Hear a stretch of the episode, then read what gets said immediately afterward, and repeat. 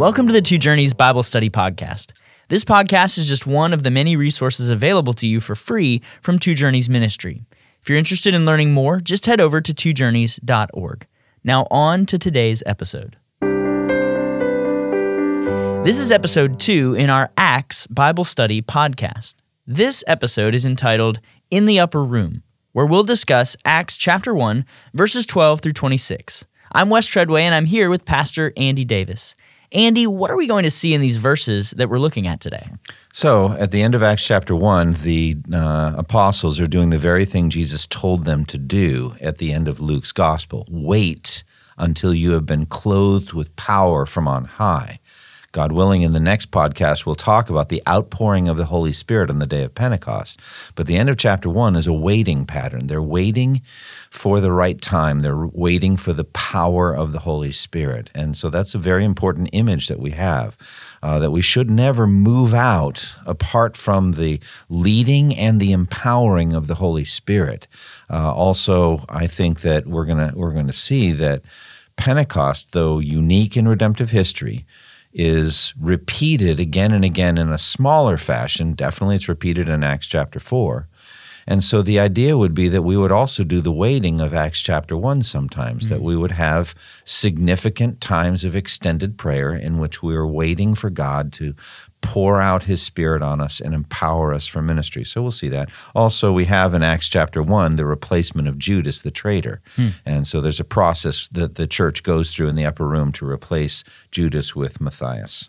Well, let me go ahead and read verses 12 through 26 as we begin our time looking at Acts chapter 1 today. Then they returned to Jerusalem from the mount called Olivet, which is near Jerusalem, a Sabbath day's journey away. And when they had entered, they went up to the upper room, where they were staying, Peter and John and James and Andrew, Philip and Thomas, Bartholomew and Matthew, James the son of Alphaeus, and Simon the Zealot, and Judas the son of James. All these with one accord were devoting themselves to prayer, together with the women and Mary the mother of Jesus and his brothers. In those days, Peter stood up among the brothers, the company of persons was in all about 120, and said, Brothers, the scripture had to be fulfilled, which the Holy Spirit spoke beforehand by the mouth of David concerning Judas, who became a guide to those who arrested Jesus. For he was numbered among us, and was allotted his share in this ministry. Now this man acquired a field with the reward of his wickedness, and falling headlong, he burst open in the middle, and all his bowels gushed out, and it became known to all the inhabitants of Jerusalem, so that the field was called in their own language Akeldama, that is, field of blood. For it is written in the book of Psalms, May his camp become desolate, and let there be no one to dwell in it, and let another take his office. So one of the men who have accompanied us during all the time that the Lord Jesus went in and out among us, beginning from the baptism of John until the day when he was taken up from us. One of these men must become with us a witness to his resurrection. And they put forward two, Joseph, called Barsabbas, who was also called Justus, and Matthias. And they prayed and said, You, Lord, who know the hearts of all, show which one of these two you have chosen, to take the place in this ministry and apostleship from which Judas turned aside to go to his own place. And they cast lots for them, and the lot fell on Matthias, and he was numbered with the 11 apostles. What does verse 12, as we begin, teach us about Christ's ascension to heaven, and how should we reconcile the location of the ascension with other accounts, such as the Great Commission in Matthew 28? Well, it's hard to harmonize all of those things. I think it's a good work to do, and I think that is the work that New Testament scholars do of putting Matthew, Mark, Luke, and John together into one cohesive whole. And it's not easy necessarily always to do that, but it's logic, it's deduction, and they do that kind of reasoning, and I appreciate their work. What we can do within this one text is say that Jesus ascended to heaven very, very close to the city of Jerusalem. So the Mount of Olives is very close. It says here a Sabbath day walk from the city, which my footnotes here says about 3/4 of a mile. So that would be the length of distance that the teachers of the law, the scribes or the rabbis said that Jews could walk and not be in violation of the commandment to not work on the Sabbath. So very, very close by to Jerusalem. That's where Jesus ascended from heaven. Now, what's the significance of the Mount of Olives in the Bible and in the life of Christ? This isn't the only place we hear of this geographical location. Well, we think Gethsemane was on the Mount of Olives, so that was the place that Jesus was, that Jesus prayed, where great drops of blood came from him. The word Gethsemane means olive press. So the idea is that the Mount of Olives had groves, olive groves, and there was a private garden there that somehow maybe a wealthy person had access to or owned it and allowed Jesus and his disciples to retire there at the end of every day, and that's where Jesus went for his time of prayer in Gethsemane. Also, we have the so-called Olivet Discourse in Matthew 24, which is basically eschatology, intensive eschatology in Matthew 24 about the end of the world. And Jesus is sitting on the Mount of Olives opposite the temple area. They could see the temple from the Mount of Olives. They could see the whole city, and Jesus had already said, not one stone here will be left on another. And Peter, John, James, and Andrew come and ask him about the circumstances of his coming and of the destruction of the temple. So that also on the Mount of Olives. Why is Jerusalem so important in this phase of the church's life? Well, Jerusalem is the center of God's plan for the nations. It starts there, and we know in Acts 1:8 it says, you will receive power when the Holy Spirit comes on you, and you'll be my witnesses. And then it says, first in Jerusalem, then Judea, Samaria, to the ends of the earth. So it centers right there in Jerusalem. Also, Jesus lamented that no prophet could ever be killed outside of Jerusalem. So Jerusalem was a city of blood, a city of persecution, a city of unbelief to some degree among the Jewish nation. Also, it's the city of David with a great deal of history. And we believe that Zechariah implies that Jesus will return to earth to the same place from which he had come, not just that he will return in the same manner, but even to the same place, that he will descend and his feet will touch down on the Mount of Olives at the time of the second coming. And so Jerusalem will continue to be the center and the focus. Now, we know obviously as the gospel spreads from Jerusalem through Judea, Samaria, to the ends of the earth, there are going to be other centers of God's activity. And as a matter of fact, if you know anything about church history, you realize that the glowing center of God's hot activity in evangelism and missions has moved from place to place to place. So we would say, for example, there would have been maybe no place more exciting to be than Wittenberg when Luther was there during the Reformation. He was teaching the pure, powerful gospel.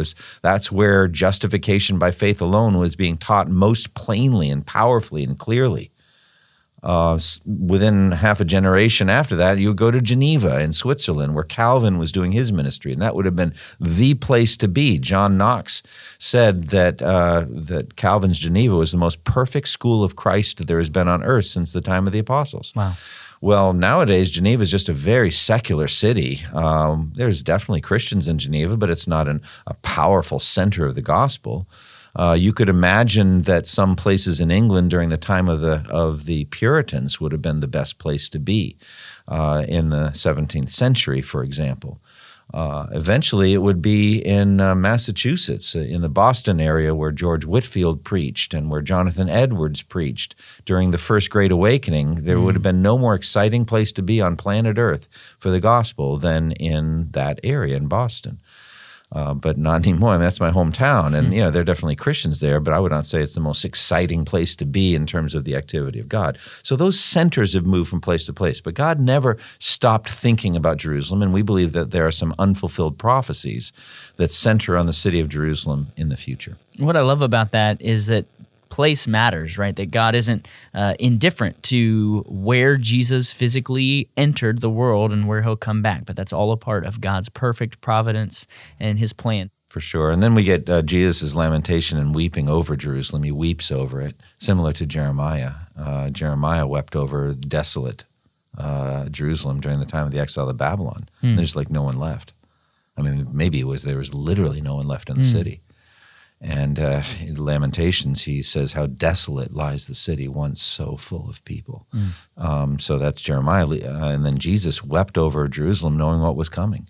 He said, "O Jerusalem, Jerusalem, you who kill the prophets and stone those sent to you, how often I have longed to gather your children together as a hen gathers her chicks under her wings, but you were not willing. Behold, your house has left you desolate." That's empty, because you will not see me again until you say, "Blessed is he who comes in the name of the Lord." So there's that weeping, and then he predicted that the Gentiles would come and destroy it, the very thing that they did, the Romans did. Now, it also says in verse 13, when they had entered, they went up to the upper room. Was the upper room that they were staying in that's mentioned here in this verse the same room in which they celebrated the Passover or the Last Supper with Jesus? Seems that way. You have that in Mark's gospel where the disciples came to him and said, "Where do you want us to make preparations for you to eat the Passover?" Mark 14. And he sent two of his disciples saying, "Go into the city and a man carrying a jar of water will meet you. Follow him. Say to the owner of the house he enters, 'Where is my guest room where I may spend the Passover with my disciples?' He will show you a large upper room furnished and ready. Make preparations there." So how many upper rooms are there? You know, I think there are tons of them in Jerusalem, but in terms of why would they move? They're just renting it. They're going to be there for a while. Yeah.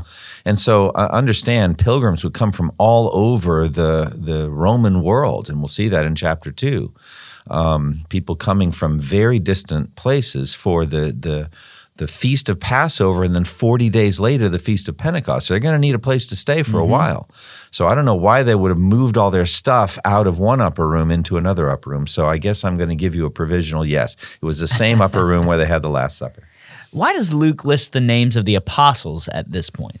Well, it's very important that we know who they are, and they're the same ones that he had chosen. He went up on a mountainside and prayed and came down and designated 12 of them, calling them apostles, that they should be with him and that he should send them out to preach and drive out demons and do various other patterns of ministry. There were 12 of them, 12 apostles. And so he lists the names, saying that these 11 now left, and we'll get to Judas in a moment, but the 11 that are left are the same ones that had been with him and that were prepared for that ministry. And so it was very important. They would end up being the human foundation on which the entire church was built, as it says in Ephesians 2, built on the foundation of the apostles and prophets. And I think that's in their verbal testimony, their eyewitness testimony to the life, the physical facts of the life of Jesus Christ. Everything comes from that. Matthew, Mark, Luke, John, all of it comes from the foundation of the history, the biography of Jesus that these eyewitnesses gave. Beyond that also, they have a leadership role. They have an office of leadership, and they're going to fill Judas's empty office. But there's a position of leadership in which they make important decisions for the church. So that's why they list these names. How about verse 14? What insights do we glean from that verse into the life of the apostles in the early church, what they spent their time doing, and the nature of their fellowship? Yeah, they joined together constantly in prayer, and so they're praying and they're seeking God, and this is the central lesson really in the Christian life. It's a lesson that we learn our entire Christian lives, is the importance and the power of prayer. And I'm still learning it, Wes. I've been at it my whole Christian life, and I don't know that I'll ever really understand it. There are two aspects to prayer. One of them makes perfect sense to me, and the other one is a mystery. All right, the first one, prayer changes me, or we could say prayer changes us. That makes perfect sense, all right? Prayer changes things, that's more mysterious. Changes from what? They haven't happened yet. They're not changed from the sovereign plan of God, not at all, because God isn't going to change that plan. There comes the mystery of prayer then. Yeah. What then does prayer really achieve? To be honest, it's just going to do what God had already determined should be done. But we should not dismiss the importance of prayer, because it seems that God, being a God of means, has ordained that the prayers of his people are essential to getting that plan done. And so for us to go to God and ask him to do things seems to be absolutely essential to everything that comes in the Christian life. Beyond that, we have the vital lesson that begins the Sermon on the Mount, Matthew 5:3. Where it says, "Blessed are the spiritual beggars, the poor in spirit." Potokos is a beggar, somebody who has nothing to offer. Blessed are the spiritual beggars, for theirs is the kingdom of heaven. You get everything by being a beggar. So the idea here is that the 11 are there in the upper room with the whole church, 120 people, we'll get to that in a minute, but the whole group, and they are joining together constantly in prayer. Their hearts and minds are one. They already have the words of the Great Commission ringing in their minds. I mean, that's happened now. The Great Commission has occurred. Jesus has given them those words. He's given them the version in Acts where they're going to be witnesses and they're going to wait for the power of the Holy Spirit. So they're joining together and praying, I would think, that the Holy Spirit would come, that the power of the Spirit would come so that they can be equipped for the ministry. Verse 14 also tells us that Jesus' mother and brothers were in the upper room as well. What's the significance of this for our study in the book of Acts? Vital. It's vital. First of all, I remember when I was we were preaching through the book of James, and we're talking about James. James, apparently the James who wrote the book of James in the New Testament book, was Jesus' brother, not the James mentioned here among the 11. It's a different James. So that James, we'll find out later in the book of Acts, was the first of the apostles to be martyred. But no, James, Jesus' brother, was a convert, a late convert. And we know that because it says in John chapter 7 that even Jesus' brothers didn't believe in him. Because you remember in that chapter, they're exhorting Jesus to go up to the feast because there's going to be a ton of people there, and they give Jesus some PR advice saying, no one who wants to be a public figure acts in secret. Why aren't you going up to the feast? Everybody's going to be there. Why would you stay like a recluse, etc.? Parentheses, for even his own brothers did not believe in him. But here they do. And we know from 1 Corinthians 15 why, because James is specifically mentioned as someone Jesus appeared to after the resurrection. He went and got him. He went and got his brother and appeared to him. And so here we have Mary, who was always a believer. I really don't fault Mary for that moment of weakness in Mark chapter 3 where they go to take charge of Jesus because he's out of his mind. I think that's his brothers again. Mary doesn't think her son is out of his mind, but she's there. And Jesus is somewhat disparaging at that moment, saying, who is my mother and who are my brothers? Whoever does God's will is my brother and sister and mother. You want to be my mother? You want to be my brothers? Then do God's will. Believe in me. Don't come take charge of me. I know what I'm doing. So that's Mark 3. So here, everything's changed. They are genuine believers, and they're waiting for the Spirit of God to come. So it's just a sweet story, James in particular. And he becomes the pillar of the church in Jerusalem. He becomes the central leader there. James is the main guy. So it's fascinating. What do we learn about Peter as we turn now in verse 15 to this move toward replacing Judas? What do we learn about Peter after Christ's ascension from verse 15? Yeah, Peter is the leader at this point, and he will continue to be a pillar. In Galatians, Paul calls him a pillar of the church in Jerusalem. So Peter, James, the brother of Jesus in those later times, at that point after the apostle James was executed, and John were pillars. And so Peter's the leader, and he's always been that way. He's the one that says what everyone's thinking.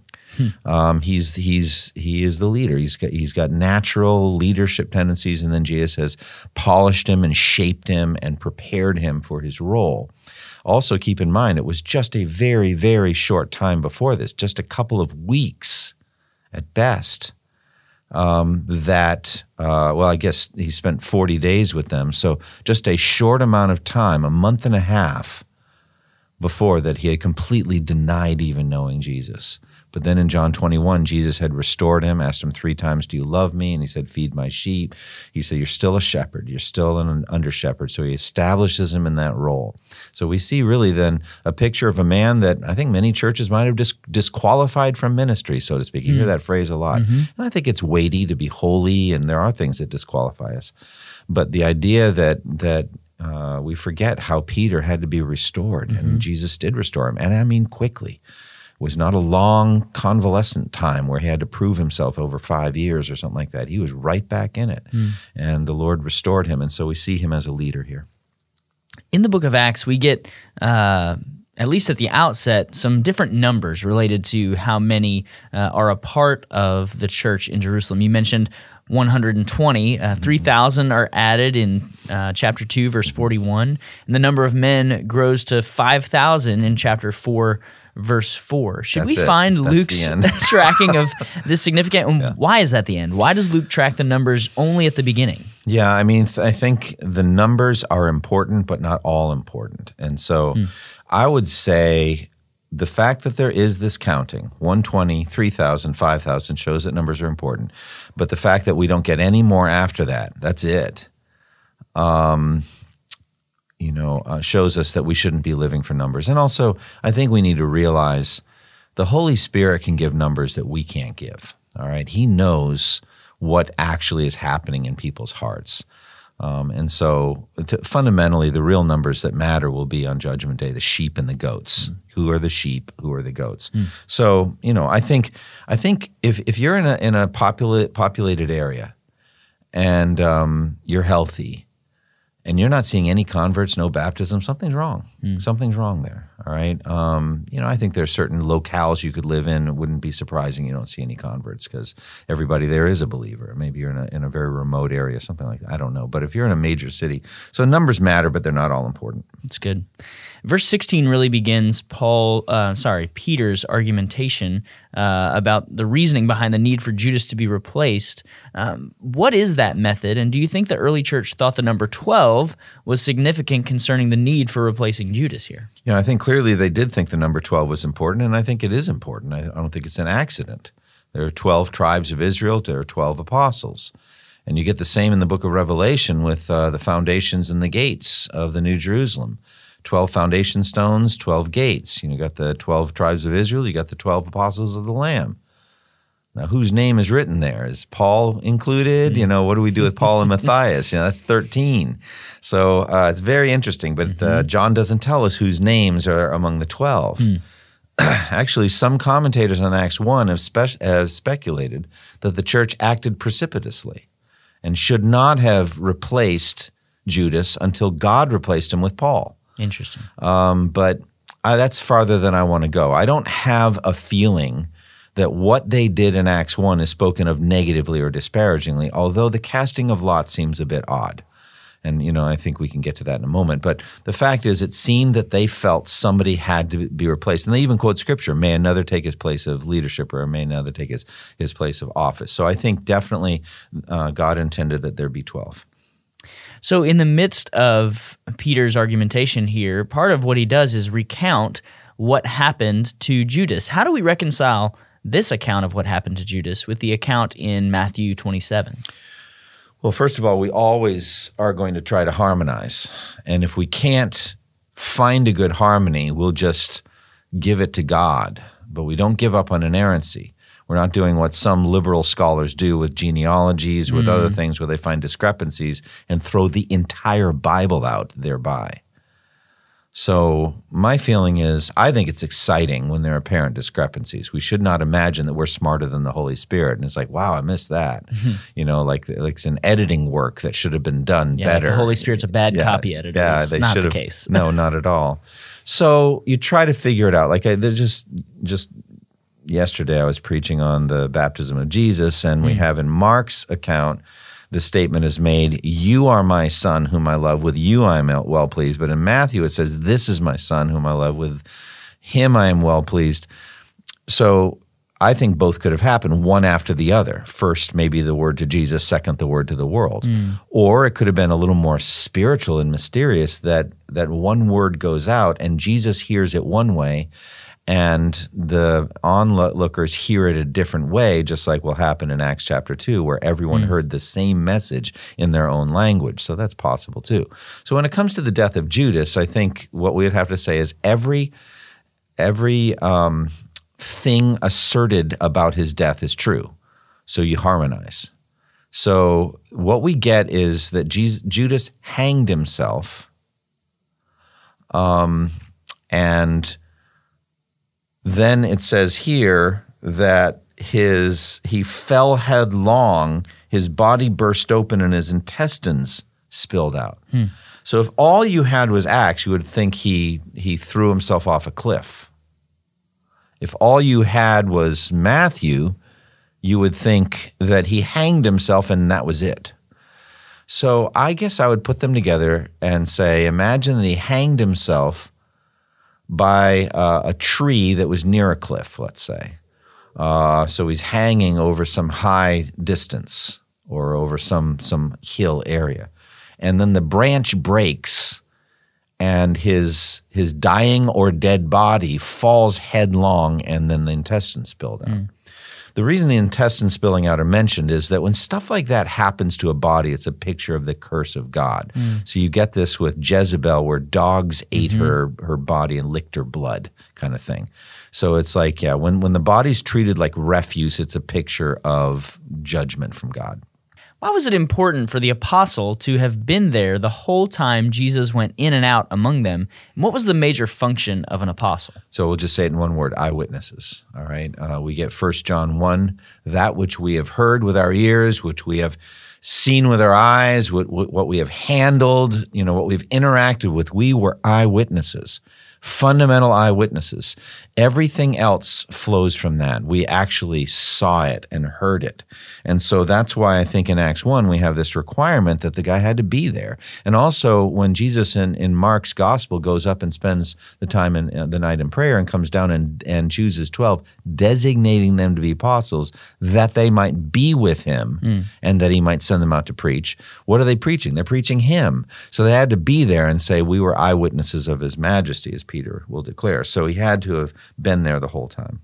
Verses 23 through 6 recount the process the church goes through in working to replace Judas. What do we learn from how the church went about its work in choosing Judas's replacement? Okay, so they first lay out the criteria.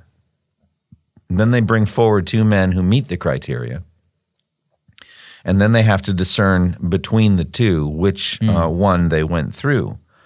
And they pray. They ask God for leadership. They ask him for guidance. They say, Lord, you know everyone's heart. You know the internal hearts of these two men. You know who would be best for this apostolic role. So show us which of these two you have chosen for this apostolic ministry.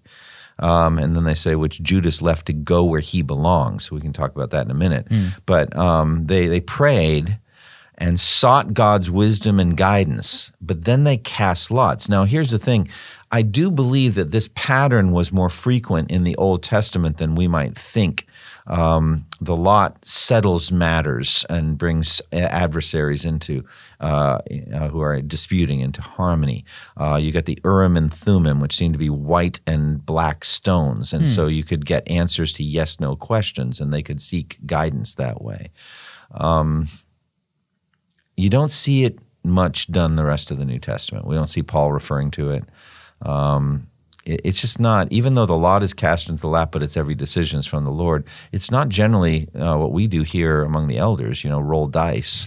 You know, if it's higher than 8, we'll do this. If it's lower, then we'll do that. If it's 8 itself, exactly, we'll roll again. You know, I mean, it's just not a pattern that we follow. So that's why, as I mentioned earlier, some people think this is rather suspect. I think once the Holy Spirit comes, the Spirit just tells them what to do. And you get that with in Acts 13, where he says, the Holy Spirit said, set apart from me Barnabas and Saul for the work to which I've called them. You get the gifts of the Spirit, prophets, word of knowledge people that come in and give you, thus says the Lord, God is telling us to do such and such. So we don't need the casting of lots again. Andy, you mentioned where it talks about Judas in the ESV, it says, turning aside to go to his own place. What more should be said about the outcome for Judas here? Well, I've said before that Judas is the only human being that we know by name is in hell right now. He's we don't know anyone else.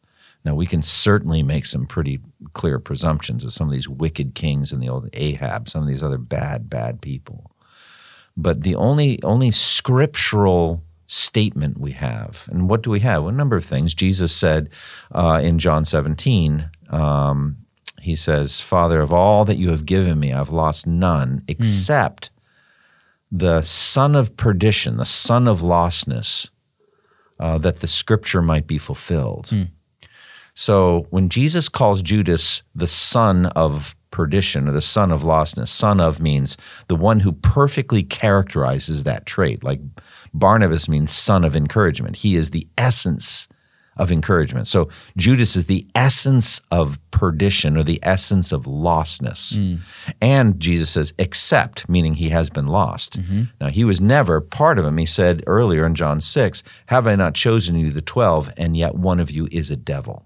So he never was a follower of Jesus. So I believe that his place that he went to was hell. He went to, so then he becomes the quintessential reprobate, along with obviously Esau. And you could say, well, don't we know that Esau is in hell? Well, Esau certainly represents the reprobate. And so you could say, well, there's scriptural evidence that Esau is in hell. So maybe I could expand it that much. I do think that that's helpful for us refraining from judging dead people. It's just not our role. That's something given to Jesus. Yeah. So that's why when I do a funeral, and if I think the person was lost, I don't say anything about where they are right now. I just reserve. It doesn't mean I don't believe in hell. Right. It doesn't believe I don't suspect that they're probably in hell. But my suspicion is not helpful right now, and it isn't my place to pronounce it. I had to do, early in my ministry, a double funeral. It was a murder-suicide in which a grown son in his 20s killed his own mother over drug money and then committed suicide, and I had to do the funeral for both of them. And you had to address a very clear lostness that ended right up to death. But I just felt that it was not my job to pronounce someone to be in hell. Now I don't think the opposite is true. I think we can say that people are in heaven.